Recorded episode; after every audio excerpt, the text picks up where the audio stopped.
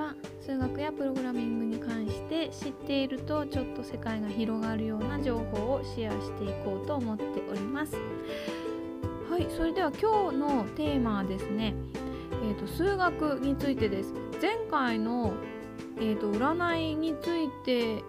話したんですけれども、大変多くの方に聞いていただけたようで、占いやっぱ興味がある方多いんで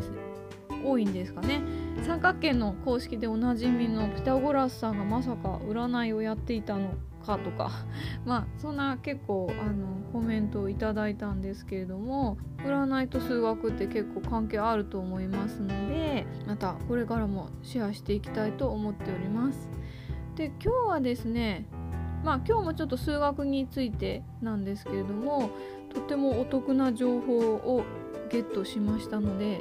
シェアしていきたいと思っております。はい、ということで今日のテーマは、数学を得意になったつもりは○○がアップするということです。まずですね、この、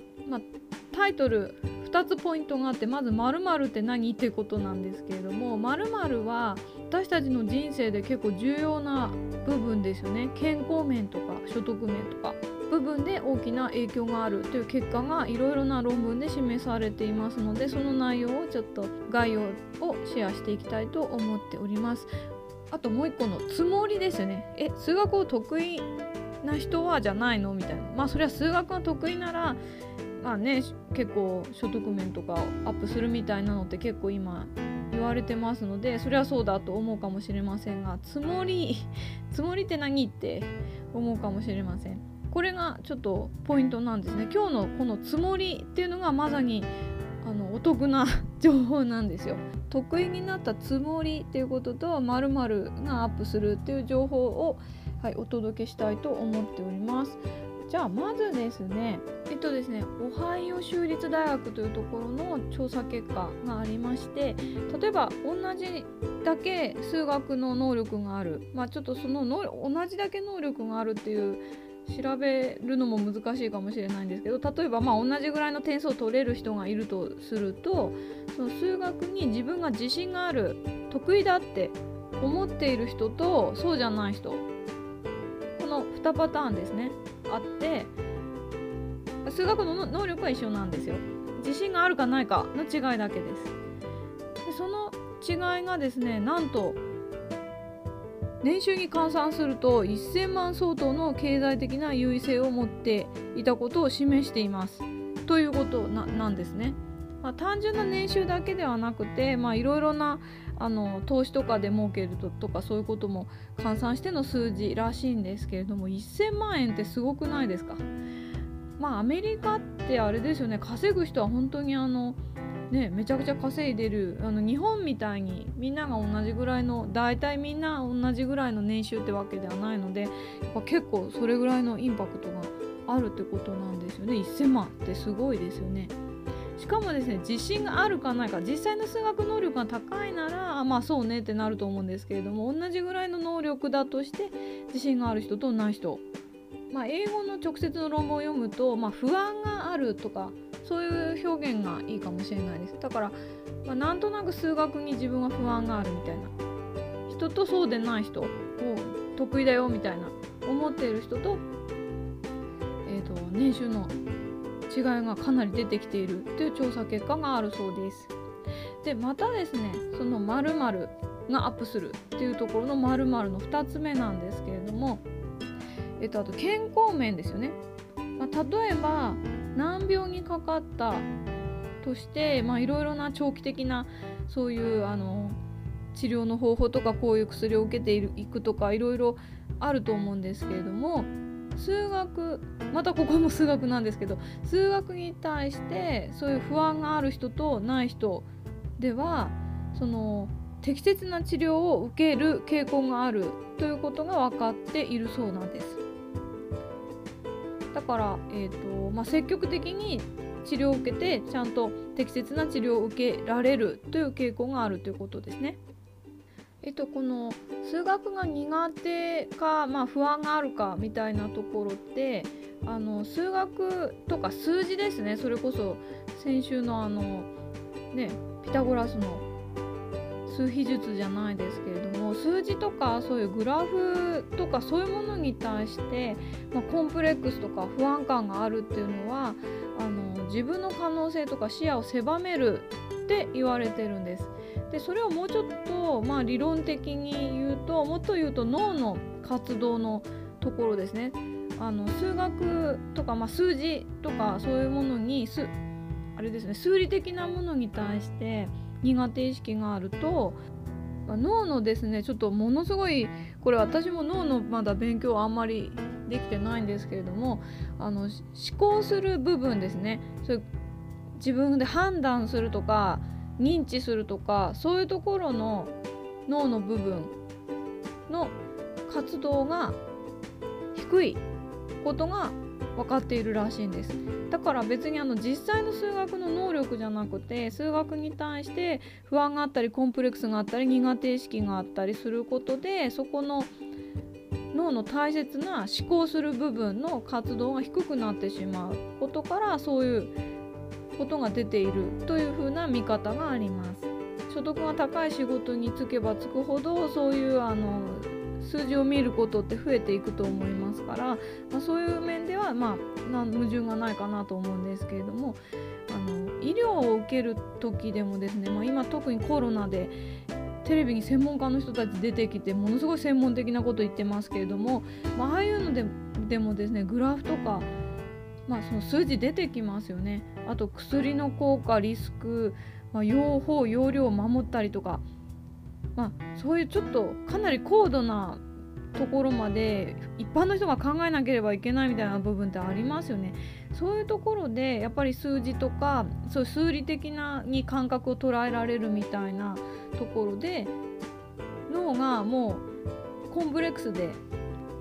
活動が低下してしまうと、そういうことが考えられなくなってしまうってことが、要因なのではないかなと思っています。〇〇っていうのが、健康面とか所得面とか私たちが人生で、豊かになる上で重要な部分なんですけれども、じゃあつもりっていうのが、数学に不安がない人は逆に言うと、その脳の、判断したり理解したりそういう思考する部分の脳の活動が刺激されて活動が高まるってことなんですよね。そんな感じでですね、コンプレックスを持ってるか持ってないかだけで、自分の人生を豊かにするような可能性を狭めてしまうってことなんですよね。だったらですね、別に実際にできるかできないか置いといて、そういう感覚をやっぱり、数字とか数理的に捉えるっていうんですかね、そういう感覚に対して不安がないってだけで脳が活発になるのであれば、もう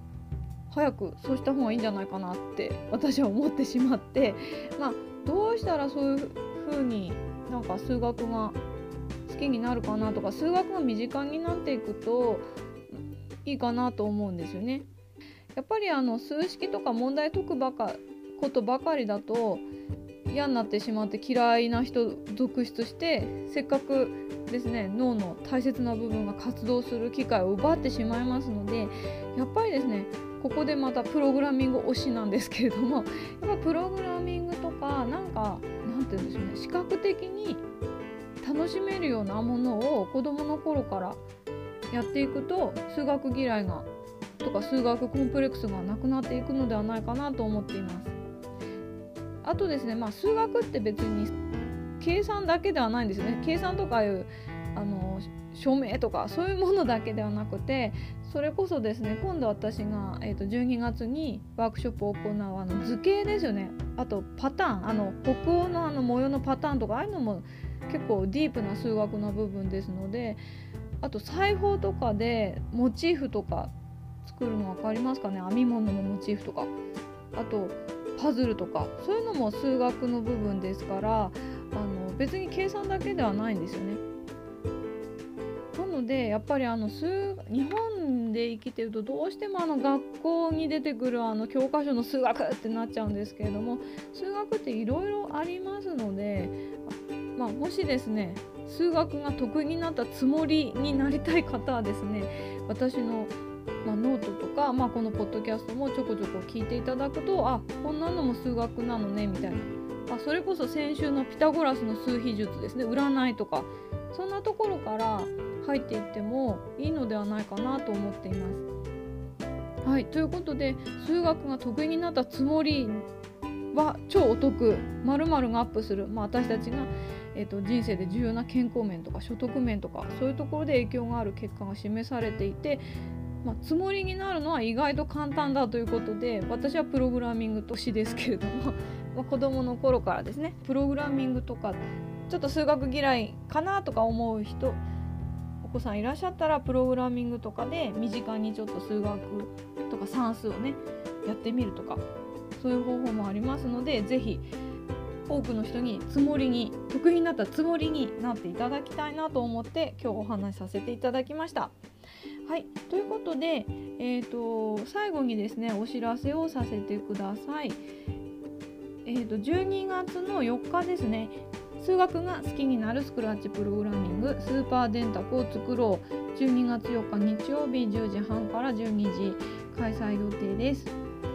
はい、でもう1個ですね、2週間後の12月18日で今日言ったですねモチーフ、図形ですね、角度とプログラミングの基本ルールである繰り返しを使って雪の結晶を、クリスマス前に雪の結晶を描いていきたいと思います。でこの雪の結晶ですね、私も本当好きで綺麗な形に出来上がりますので、ぜひですね計算とかがあんまり好きじゃないけどこの模様とか、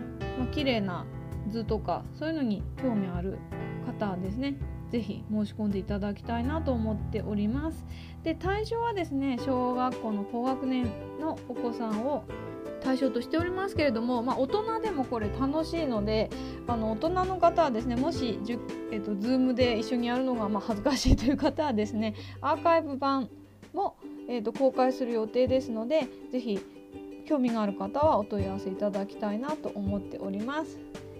少人数で行いますので、プログラミングあまり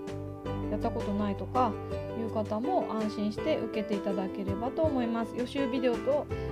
デオありますので、その予習ビデオを見ていただければだいぶ違うと思います。はい、ということで本日は以上になります。ぜひワークショップ興味ある方は参加してくださいね。ということで本日は以上となります。最後までお聞きいただきありがとうございました。また次回お会いしましょう。